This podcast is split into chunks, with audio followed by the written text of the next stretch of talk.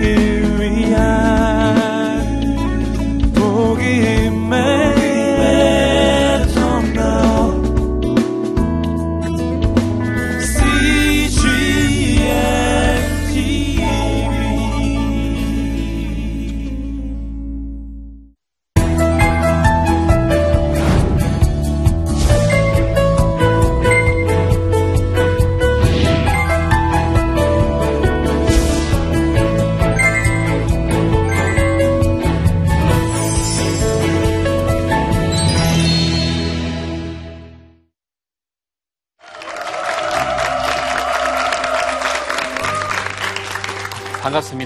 문화사역단체 마커스 미니스트리에서요. 현재 네트워크 사역 책임자로 섬기고 있는 김준영입니다.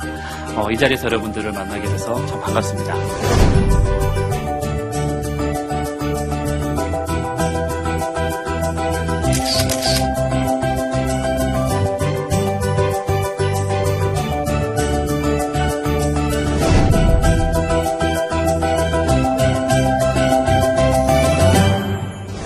마커스로 살아가기를 이제 이야기하기 위해서는 먼저 마커스가 어떤 의미인지 좀 먼저 여러분들에게 소개해드려야 될 것 같아요.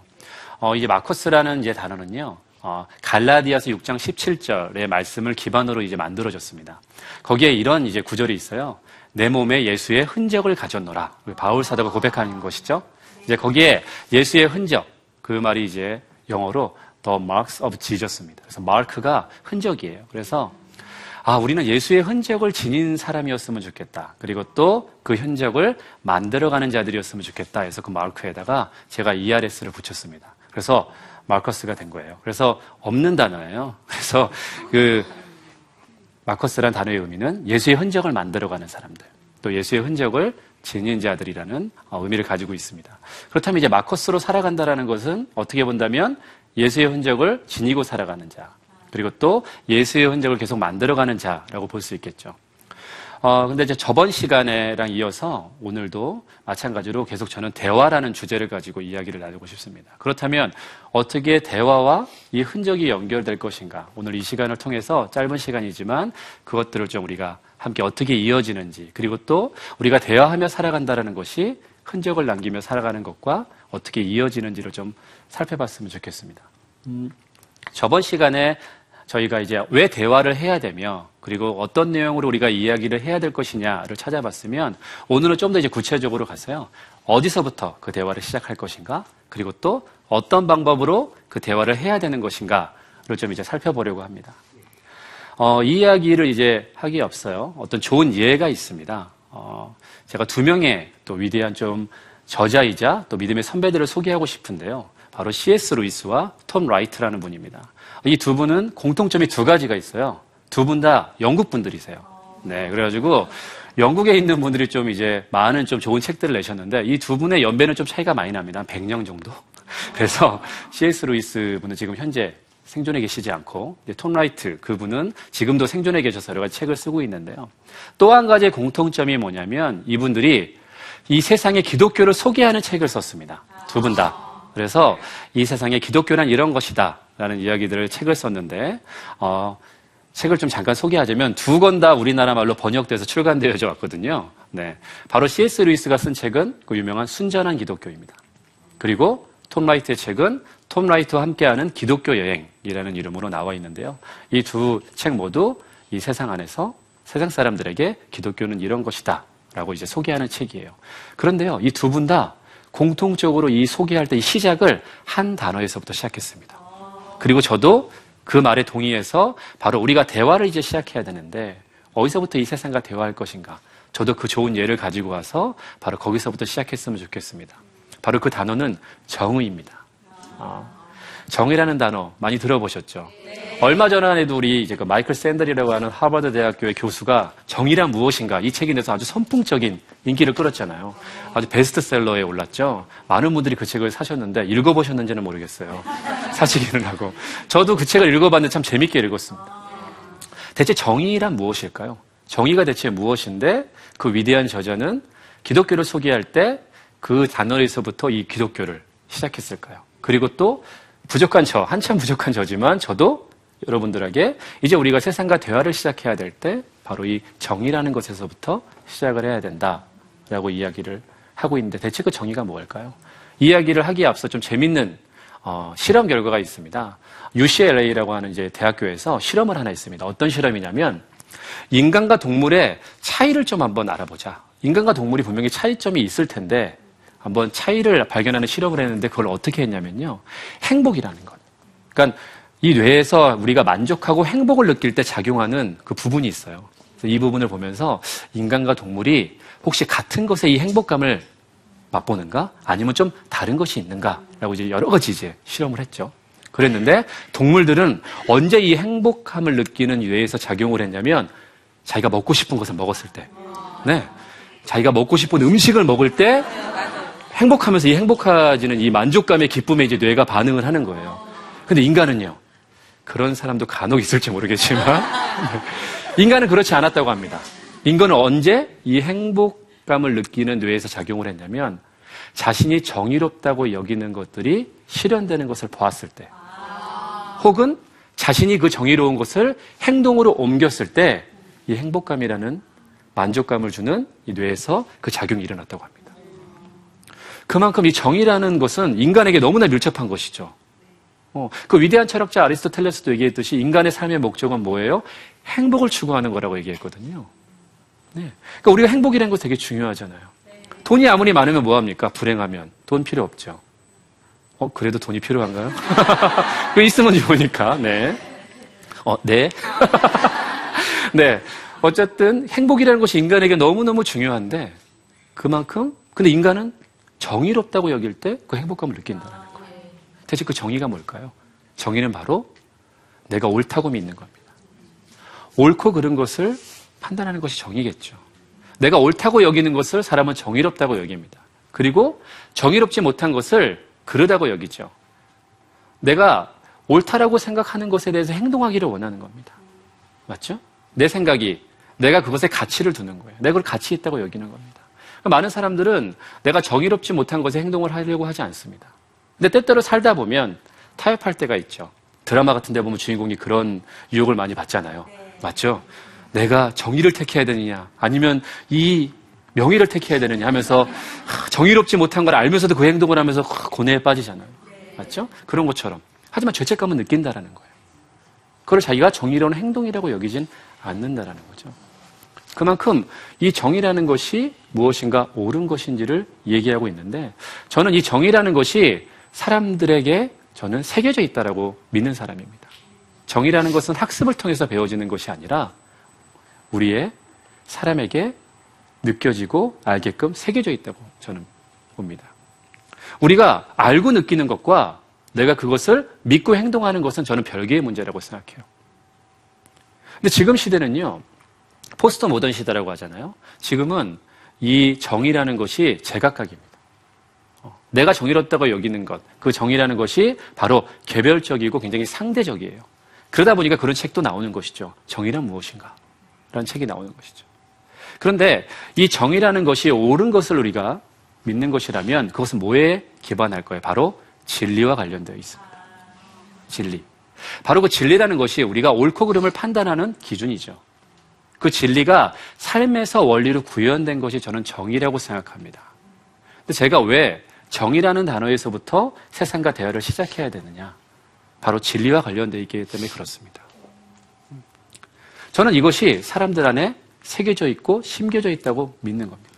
많은 사람들이 그런 얘기를 합니다. 우리가 하나가 되기 위해서는 먼저 다른 점들을 발견하고 그 차이점을 알아야지 우리가 무엇인가 하나가 되지 않겠느냐? 저는 그렇게 생각하지 않습니다. 첫 번째는 그것이 아니에요. 첫 번째는 먼저 공통점을 먼저 발견하는 겁니다. 공통점을 먼저 발견해야 그 사람들과 우리가 어떻게 연결되는지를 알 수 있어요. 연결된 다음에 그 다음에 차이점들을 극복해 나가는 것이죠. 자, 우리가 이런 얘기들 합니다. 기독교만이 진리를 소유하고 있기 때문에 우리가 배척받는 것은 당연한 것이다.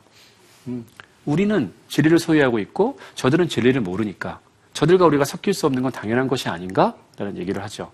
그 말은 틀린 말은 아닙니다. 틀린 말은 아니지만 저는 그 얘기의 포커스가 좀 많은 부분 잘못되어 있다고 생각합니다. 진리라는 것은 저는 보편적이라고 생각합니다. 이 사람에게만, 이 사람에게만 적용되고 저 사람에게는 적용되지 않는 것이 어떻게 진리예요? 맞죠? 진리는 모든 사람에게 공통적으로 적용되는 것이 진리겠죠. 정의라는 것도 바로 그렇습니다. 정의라는 것은 어떤 사람들에게만 정의로 느껴지는 것이 아니라 이 세상을 살아가는 모든 사람들에게 정의로 인정되고 느껴져야지만 정의겠죠. 저는 그렇다고 믿고 있습니다. 그곳에 심겨져 있죠. 알고 있죠. 알고 느끼고 있지만 그것을 믿지는 않습니다. 왜냐하면 그것이 바로 학습의 효과입니다. 이 세상적인 지식, 합리주의를 비롯한 여러 가지 공교육과 인본주의적인 교육이 그것을 계속 주입시켜 왔어요. 정의라는 것은 네가 알고 느끼는 것, 예전부터 배워왔던 것, 그거 아니야. 이성적으로 검증되고 과학적으로 여러 가지 부분에서 했던 것들, 만들어진 법칙, 이것이 질, 진리고 정의로운 것. 또 지금 세상은 어떻게 돼요? 지금 세상은 규정된 정의는 없어. 네가 느끼는 대로, 네가 옳다고 생각하면 그것이 진리고 정의야. 네가 생각하는 대로 살아라고 얘기를 하죠. 그래서 옛날에는 이랬어요. 내가 진리야 그러면 웃기지 마. 내가 진리야. 이 서로 싸웠어요. 네. 그런데 지금은 내가 진리야 그러면 그래 너도 진리야. 근데 너만 진리는 아니야. 얘도 진리야. 얘도 진리고 얘도 오라. 이런 세상에 살고 있는 것이죠. 이게 굉장히 어려운 문제이긴 하지만 저, 저희가 믿고 있는 것, 그 정의라는 것, 그 진리라는 것이 바로 사람들 안에 새겨져 있어서 그들은 알고 느낄 수 있다. 이것이 바로 바울이 로마서에서 쓴 그들의 마음 안에 양심에 새겨져 있다는 것이죠. 음. 사람들 안에 양심이 새겨져 있습니다. 그 양심 안에 새겨져 있는 정의, 옳고 그른 것. 이게 뭘까요? 그것은 하나님의 성품입니다. 하나님의 형상으로 지음받은 인간은요, 그 안에 하나님의 형상이 남아있죠. 그래서 하나님에 반하는 것을 그르다고 느껴집니다. 그것을 인정하지 않는 것이죠. 그 교육에 의해서. 내가 느끼고 있는 감정은 신뢰할 만한 것이 못 돼. 라고 느꼈기 때문입니다. 그렇기 때문에 우리가 정의라는 것에부터 시작할 수 있는 이유, 그 기반은 이 정의라는 것, 그리고 이 진리라는 것이 모든 사람에게 공통적으로 심겨져 있기 때문에 우리가 얘기를 할 수 있다는 것이죠. 그런데 진리라는 단어로 우리가 그들과 대화를 하기 시작하면 뭔가 종교적인 것이 돼요. 뭔가 기독교적인 니네만의 종교를 나한테 뭔가 얘기하는 것 같은 대화가 되는 것이죠. 그 대화의 기술이죠. 그래서 많은 사람들도 지금 이슈라고 생각하고 있는 정의라는 단어에서부터 우리가 그것을 시작하는 것입니다. 너는 이 세상에 정의라는 것이 존재한다고 생각하니? 너는 정의가 뭐라고 생각하니? 라고 얘기하는 것이죠. 근데 다르잖아요. 넌 진리를 알아? 진리는 성경에 써 있어. 이렇게 가는 순간, 나 너나 믿어라. 이러잖아요. 예. 우리가 당연한 것들을 이야기해야 됨에도 불구하고 저는 기술적인 부분들을 얘기하는 것입니다. 정의라는 것에서 시작하는 것이 이 세상에 무엇이 옳은지, 무엇이 그른지, 하나님이 만드신 창조 세계의 창조 원리, 그 법과 질서를 우리가 얘기하는 것이라고 생각합니다. 그리고 또 하나 우리가 정의라는 것을 인정하려면요. 또 하나의 단어가 같이 가야 되는데 그게 바로 영성이란 단어입니다. 영성. 이제 영성이란 단어는 예전에는 우리 이제 교회에서만 많이 쓰였던 기독교적인 용어였는데 지금 포스트 모던 시대는 이 영성이란 단어가 굉장히 유행이에요. 영적인 것을 추구하는 시대입니다. 예전에 모더니즘은요, 이성적인 것을 추구했어요. 과학적인 것, 인본주의적인 것. 이것으로 진리를 탐구할 수 있고 이 세상을 만들 수 있어. 그래서 문명이 발전했죠. 그런데 세상은 점점 죽음으로 이끌었고 황폐해져 갔습니다. 그래서 모더니즘이 몰락했어요. 그래서 포스트 모던이 일어난 거예요. 그게 반대되는 것이죠. 그래서 사람들이 영적인 것을 다시 추구하기 시작합니다. 뭔가 보이지 않는 세계가 있어. 뭔가 이성적인 문명의 발전으로 과학은 발전되고 세상은 편해졌는데 행복감이 없는 거예요. 무엇인가 만족감이 없는 겁니다. 이 불안함을 떨칠 수가 없어요. 그것을 어떤 영적인 세계로 이제 만, 찾으려고 하죠. 그래서 이단이 판치고 여러 가지 힌두교 여러 도사상 이런 것들이 판치는 것입니다. 어떻게 본다 그러면 지금은 우리에게 기회일 수도 있습니다. 옛날에는 정이라는 단어, 영성이라는 단어를 가지고 그들과 대화하기가 힘들었는데 이제는 너무나 익숙하게 정의, 영성 이것이 대화를 시작할 수 있는 길이 열린 것이죠. 영성이라는 것이 뭘까요? 어떤 분들은 영성이라는 단어를 좀, 아, 잘 쓰면 안 된다. 오해가 될 수 있다. 라고 얘기를 하시는 분들도 계세요. 영성은 그 말대로 영적인 성질입니다. 우리 모두 영적인 존재이거든요. 하나님의 형상으로 지음받은 인간은 다 영적인 존재입니다. 영적인 존재가 가지고 있는 성질이 바로 영성이라는 것이죠. 이것을 인정하지 않으면 아까 제가 말씀드렸던 정의가 우리 안에 심겨져 있다라는 말이 성립이 안 됩니다. 우리가 영적인 존재이기 때문에 우리가 하나님의 형상으로 지음받은 영적인 존재이기 때문에 그 하나님의 성품이 우리 안에 심겨져 있는 것이죠. 그래서 하나님의 성품, 거룩하신 그 하나님의 성품이 심겨져 있기 때문에 우리 스스로 어떤 것이 옳은지, 어떤 것이 그른지를 알고 느끼는 겁니다. 그거는 저, 뭐, 유치원을 다니지 않은 그 아이들도 알아요. 뭐 하면, 그건 나쁜 거야! 막 이렇게 얘기하죠. 어디서 배웠을까요? 얘는 심겨져 있어요. 저기 원주민들도 도덕적인 기준은 있지만 자기네들 나름대로 다 상벌제도가 있습니다. 그들이 문명의 어떤 교육을 받았을까요? 이 안에 심겨져 있습니다. 이거는 전 세계 어디에도 똑같이 나타나는 현상입니다. 무엇은 나쁘고 무엇은 좋다. 그래서 나쁜 짓을 하는 사람은 벌을 받아야 된다 라고 저기 오래전 고대 시대 때부터 다 있는 거예요. 그게 어디서부터 왔을까요? 바로 우리가 영적인 존재이기 때문에 그렇습니다. 이 안에 심겨져 있기 때문에 그렇습니다. 근데 옛날에는요, 우리가 알고 느끼는 것들을 표출해서 무엇인가를 만들어서 그것을 인정했는데 어느 순간부터는 그것을 인정하지 않았어요. 그래서 문제가 되는 것이죠. 결국 우리가 정이라는 것, 그리고 또 영적인 존재인 인간 안에 그 정이라는 것을 원래 알고 느낄 수 있도록 심겨져 있다는 것. 이것을 우리가 인정하면서부터 그리고 또 그렇게 바라보면서부터 우리가 대화를 시작할 수 있다고 생각합니다. 그들에게도, 그들에게도 그것이 심겨져 있기 때문에 무엇이 옳은지, 무엇이 그른지를 충분히 대화할 수 있습니다. 이거는 교회를 올래? 안 올래? 네가 이 창조주 하나님을 믿을래? 안 믿을래? 이 이야기를 하기 전에 세상과 대화할 수 있는 시작점이라는 것이죠. 왜냐하면 우리가 행동하는 생각의 모든 기준과 결정이 바로 여기서부터 출발하기 때문에 그래요. 우리는 옳다고 생각하는 것, 내가 가치 있다고 생각하는 것을 행동하고 결정하잖아요. 그렇기 때문에 정의라는 단어는 굉장히 멋있는 말이고 굉장히 큰 곳에서만 적용되는 단어가 아닙니다. 바로 내가 이곳에서부터 시작하는 것이죠. 내가 가치 있다고 여기는 것. 그게 뭔지 아세요? 그게 월십이에요. 예배. 내가 가치 있다고 여기는 것을 숭배하고 그렇게 행동하는 것이 바로 예배입니다. 그래서 우리의 삶이 예배가 되는 거죠. 내가 삶 속에서 내가 정의롭다고 여기는 것, 가치 있다고 여기는 것을 그대로 믿고 그렇게 행동하는 것이 바로 내가 그것을 예배하는 거예요. 우리가 하나님을 예배한다는 게 뭘까요? 하나님을 예배한다는 것. 하나님의 생각을 내가 가치 있다고 여기고 그것이 정의라고 생각해서 그분의 말씀대로 살아가는 것. 그것 자체가 예배입니다. 그게 삶의 예배가 되는 것이죠. 그러니까 우리가 이제 예배라는 단어를 쓰진 않지만 그들과 바로 그 부분으로 얘기를 할 수 있는 것입니다. 인간은 누구나 그렇게 살아가기 때문에 그래요. 그래서 저는 여기서부터 대화를 시작해야 된다고 봅니다. 우리가 사회 가운데 여러 가지 만들어지는 제도, 그리고 여러 가지 사회 간섭, 그리고 또 어떠한 원리들, 이 부분에 대해서 정의라는 것을 통해서 얘기를 시작할 수 있다고 봐요. 너는 그것이 정말 옳다고 생각하니? 왜 옳다고 생각하니? 이 사회 가운데 이렇게 만들어져 있는데 거기서부터 출발하는 것이죠. 자, 그렇다면 이제 우리가 대화를 정의라는 단어, 그리고 영적인 존재를 인정하면서 우리가 시작했다면 이제 대화의 방법을 좀 이제 알아볼 때가 됐습니다. 대체 어떻게 대화하는 것이 좋을까요? 여기에서도 좋은 예가 있을까요? 아주 모범적인 예가 있습니다. 이거는 아까 제가 소개해드렸던 그런 분들하고는 비교도 안 될 정도의 정답의 정답입니다. 정답. 그게 바로 예수님이 보여주신 모범입니다. 예수님? 예수님이 어떤 대화의 기술을 보여주셨나? 보여주셨죠. 예수님이 누군가요? 말씀이세요. 말씀이신 그분이 이 땅에 오셨습니다. 말씀이라는 게 뭔가요? 말씀이잖아요. 이야기. 근데 그분이 직접적으로 우리에게 대화를 하시고자, 그것을 가르쳐 주시고자 육신의 몸을 입어서 이 땅 가운데 오신 거예요. 그래서 그 말씀을 보여주셨어요. 말씀을 들려주신 것 뿐만 아니라 말씀을 보여주시고 보여주셨습니다. 그분이. 삶으로. 그분은 우리에게 그렇게 가르쳐 주셨어요.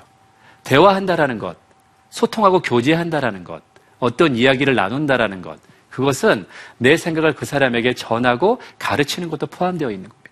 자꾸 우리는 가르친다고 하니까 내 생각을 주입하고 그리고 그리고 강요한다고 생각하지만 그렇지는 않습니다. 가르친다라는 것은 상대방을 배려하고 이해하면서 그 생각들을 잘 전해주는 거예요.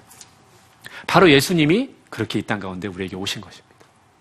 그래서 그분의 말씀, 그 말씀이신 그분이 우리에게 그 말씀을 삶으로 보여주시면서 우리에게 그 이야기를 전수해 주셨어요. 그분의 스토리가 우리에게 삶으로 보여지고 같이 살아가면서 제자들에게 전수되었다는 걸 여러분들 기억하셔야 됩니다. 그렇게 우리와 대화하신 겁니다. 그 하나님께서 그렇게 대화하신 거예요. 그렇다면 우리는 이 땅 가운데 어떻게 대화해야 될까요? 그분이 가르쳐 주신 방식대로 대화를 해야 됩니다. 대화한다니까 이제 앉아서 자 우리 이야기해 보자. 그래서 이렇게 이야기하는 것뿐만 아니라 우리 삶에서 그리고 또 내가 보내어진 모든 곳에서 그 삶대로 살아내면서 보여줘야 되는 거예요. 말씀이신 그분의 그 말씀대로 우리가 살아내는 것이 바로 그분과 그분의 이야기들을 우리가 대화로 사람들하고 만나는 것입니다. 그것이 바로 흔적이에요. 그것이 바로 표적입니다. 그 말씀이신 그분이 오셔서 행했던 모든 것들, 하셨던 모든 일들이 우리에게 표적이 되는 거고 표대가 되는 거죠. 이렇게 살아가는 거구나. 아, 이것이 하나님의 말씀하신 그거구나. 우리가 어떤 길을 갈 때요, 어떤 깃발 표대를 보면서 그 길을 찾아가는 경우가 되게 많이 있잖아요. 바로 그것이 표대 표적이에요. 그런 흔적을 새기는 겁니다. 예수님은 우리의 모범 답안이에요. 우리의 유일한 표대입니다. 그래서 그 말씀이 어떻게 살아가야만 되는 것인지, 그 말씀으로 이 세상과 어떻게 대화해야 되는 것인지를 보여주신 거예요. 그분의 삶으로, 그분의 행동으로, 그분의 모든 것으로, 그리고 그 흔적과 그 표적을 남기시고 하늘로 올라가셨습니다. 그리고 우리에게 그렇게 살라고 위임하시고 부탁하셨어요. 너희들이 이제 내 제자가 되어서 하늘과 땅을 연결하는 그 연결 지점에서 그러한 흔적을 만들면서 살아가라. 그렇게 세상과 대화해라. 어떤 내용은요? 그 예수님의 말씀의 내용을. 진리는요, 그 진리를 믿는 우리들이 삶에서 살아나갈 때 정말 살아서 우리들의 스토리가 됩니다. 말씀이신 그분의 이야기는 지금 이제 우리의 이야기로 전해줘야 됩니다. 우리의 이야기로 사람들에게 대화로서 전해줘야 됩니다. 구전을 통해서뿐만 아니라 우리의 삶을 통해서. 그래서 그런 표적을 우리가 곳곳에서 만들어야 됩니다. 어디에서요? 내게 보내어진 그 자리에서. 그리고 이제 그 만들어가는 싸움을 하셔야만 됩니다. 그것으로 대화하셔야 돼요. 예수님의 또 가르쳐 주신 방식 중에 또 하나가 우리가 그 표적을 만들어가고 흔적을 만들어가는데 혼자서 그 일을 하라고 말씀하시지 않았습니다. 예수님은 공동체를 세우셨어요. 교회를 세우셨죠. 그 일을 교회를 통해서 하시기를 원하셨습니다. 우리 한 사람 한 사람이 하나님의 교회이기도 하지만 우리 하나님을 믿는 모든 자녀들이 또 교회일 수 있습니다. 우리가 연합해야 됩니다. 세상 곳곳에 흩어져 있는 하나님의 자녀들이 함께 연합함으로 그 흔적들을 새기면서 그 표적이 되어서 세상과 대화하고 그 연결 지점에서 살아가라고 예수님이 우리에게 부탁하신 거예요. 그래서 그리스도인들은 항상 연합해야 됩니다. 우리는 각각 다른 역할이 있어요. 맞죠?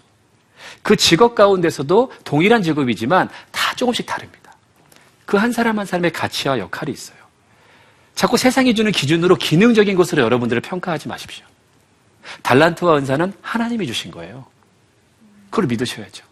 나는 이 정도의 역할 안에서 이 정도의 수준 안에서 하나님이 맡기신 일이 있다라고 믿는 것입니다.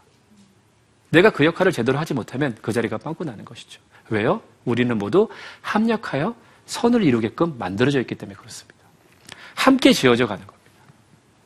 이 아름다운 세상, 하나님이 창조하신 이 세상이 원래 의미대로 다시 만들어지고 다시 다스려질 수 있는 기회가 주어졌고 그것을 하나님의 자녀들인 우리들이 함께 그 자리에서 연합함으로 그 일들을 만들어 가야 되는 것입니다. 그리고 세상에 알려줘야 돼요. 세상과 대화해야 됩니다. 지금요, 세상도요, 네트워크, 통합, 이것에 혈안이 되어 있습니다. 그들도 깨달았어요. 더 이상 개인주의적으로 이것은 될수 없다. 그래서 우리가 함께 해야 된다. 뭔가 같이 만들어야 된다. 새로운 공동체를 만들어 가는데 굉장히 혈안이 되어 있습니다. 그래서 뭐, 협, 뭐 협동조합, 그리고 또 요즘에 어떻게 같이 살아가는 새로운 공동체를 만들어내는 것, 그들이 하고 있죠. 하지만 그들이 온전한 정의, 진리를 기반으로 한 것으로 만들어내지 못하기 때문에 결국 그 끝은 뭐예요? 죽음에 이를 수밖에 없습니다. 제대로 된 공동체의 모범을 보여줄 수 있는 사람들, 제대로 된 네트워크의 원리를 보여줄 수 있는 사람은 바로 그리스도인들밖에 없습니다. 왜냐하면 우리는 온전한 진리를 기반으로 한 정의를 알고 있기 때문에 그렇습니다. 우리가 보여줘야 돼요. 우리가 흔적으로 표적을 새기며 보여줘야 됩니다. 진정한 공동체가 어떤 것이라는 것을. 그리고 진정으로 네트워크하는 것이 어떤 것이라는 것을 보여줘야만 됩니다. 더 이상 우리 안에 이제 개인주의는 넘어서줘야 됩니다. 개교의 중심도 넘어서야 됩니다. 제가 개교회를 무시하는 것이 아닙니다. 개교회를 포함해서 더 넓은 의미의 그리스도인들이 연합하고 네트워크해서 각자의 그 자리에서 이 일들을 해나가야 됩니다. 저는 이것이 마커스로 살아가는 거라고 생각합니다. 예수 그리스도의 흔적을 남기며 살아가는 것. 그것은 저희 28명만이 그렇게 살아가는 것이 아니라 동일한 마음을 품고 그렇게 예수의 흔적으로 살아가겠다고 하는 사람들. 하늘과 땅이 이어진 그 자리에서 하늘의 뜻이 땅에 이루어지도록 하나님의 흔적으로 살아가겠다고 하는 그 모든 사람들이 저는 마커스라고 생각합니다. 그래서 저희가 위아 마커스라는 이름으로 여러 가지 사역들을 해나가고 있습니다. 그래서 네트워크 사역도 하고 있습니다. 그래서 그 새로운 사역의 네트워크 사역에 제가 이제 올인해서 그 사역들을 만들어가고 있습니다. 그러기 위해서는 여러분 예수님의 생각을 품는 것이 굉장히 중요합니다. 그분의 방법, 그분의 생각으로 우리가 이 일들을 해나가야 되고 세상에 이야기해줘야 됩니다. 대화해야 됩니다. 그래서 우리는 이런 모토로 항상 이런 걸 외치고 있어요. 우리는 지금 생각의 방법과 일하는 방식을 바꾸고 있습니다. 이게 굉장히 중요합니다. 우리는 항상 변화가 필요합니다. 예수님의 생각을 담기 위해서 항상 생각의 틀을 바꿔야만 합니다. 그 내용을 바꿔서는 안 되죠. 예수님의 생각의 그 진리의 내용은 절대 변질될 수도 없고 타협할 수도 없습니다. 하지만 그 생각을 담는 틀, 그리고 또 그 생각을 전하는 방식은 항상 새롭게 그 세대에 맞춰서 변화를 시도해야 됩니다. 하나님의 말씀은 늘 새로워요. 2000년 전에도 지금도 늘 새롭습니다. 지금은요 다시 한번 새로운 패러다임이 우리 그리스도인들 안에 일어나야 될 때입니다. 이제는 다시 한번 더 넓은 개념에서 우리 그리스도인들이 함께 해야 되는 시점에 와 있습니다. 저는 여러분들이 그런 마음으로 이 길을 좀 같이 가기를 원합니다. 기독교 가치가 이 사회에 자리 잡을 수 있도록 그 정의가 이 사회에 자리 잡아서 실현될 수 있도록 세상에서 기준으로 하는 정의가, 정의가 아니라 하나님의 말씀에서 이야기하고 있는 성경에서 이야기하고 있는 진리가 기반으로 된 정의가 실현되는 나라, 자리 잡는 나라. 그리고 그 다음 세대에게 그것을 물려줄 수 있는 나라가 되기를 원합니다. 우리는 다 과정일 뿐이에요. 저는 문화사역을 이렇게 정의합니다. 문화사역은 개인에서 씨앗을 뿌려 사회에서 꽃을 피우고 다음 세대의 열매를 맺는 것이다. 우리는 개인에서 씨앗을 뿌려서 이 사회에서 함께 꽃을 피워야 됩니다. 하지만 열매는 다음 세대에 맺게 되어 있습니다. 우리는 지금 전 세대의 열매를 보고 있는 것입니다. 이 우리가 살고 있는 시대에서 결과를 보려고 하지 마십시오. 좋은 과정이 되기를 원합니다. 그렇다면 다음 세대 좋은 열매를 맺을 것입니다. 저는 이 시대와 대화하기 그리고 마커스로 살아가기 여러분들이 이 두 가지를 잊지 않았으면 좋겠습니다. 우리가 대화하면서 어우러져 살아간다라는 것. 그리스도인들이 먼저 그 모범을 보여서 이 세상에 하나님을 믿지 않는 사람들과도 우리가 어우러져서 살아갈 수 있다라는 것. 그래서 하나님이 만드신 이 창조 세계가 아름답게 지금도 다스려지고 만들어져 갈 수 있도록 우리가 이 사회 안에 그 중요한 하나님의 기독교 가치를 심고 그 자리 잡는데 우리가 최선을 다했으면 좋겠습니다. 여러분들 좀 짧은 시간이지만 제가 여러분들하고 나눴던 그 이야기도 좀 기억하시면서 이 사회 가운데 마커스로 살아가시면서 귀한 흔적을 남기시는 여러분들이 되기를 바랍니다. 감사합니다.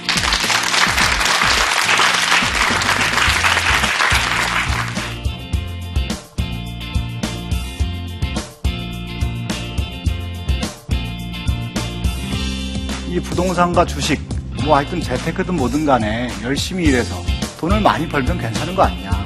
그건 투기 아니야? 그래도 주식하고 부동산으로 돈을 버는 거는 좀 이상한 거 아닌가? 합법적인 테두리 내에서 열심히 일해서 내가 선교사들에게 후원도 하고 가난한 이웃을 돌보기도 하고 교회에 또 많은 헌금도 하고 어떻게 이 주식과 부동산에 대해서 어떤 태도를 갖는 것이 그리스도인의 입장인지 또 하나님께서 기뻐하시는 것인지 같이 한번 알아보도록 하겠습니다.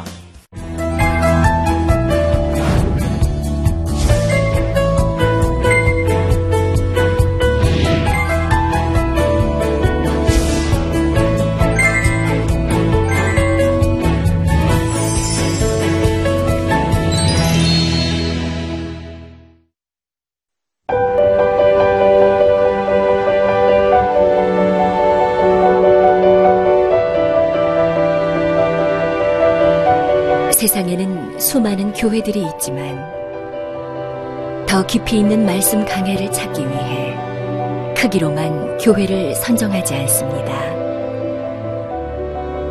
보다 좋은 영적 콘텐츠를 더 많이 나누기 위해 방송비를 받지 않습니다. 1년 365일 복음만 전하고 싶어서 우리는 광고를 하지 않습니다. 온누리의 복음을 땅끝까지 CGN TV와 함께 땅끝 선교사가 되주세요.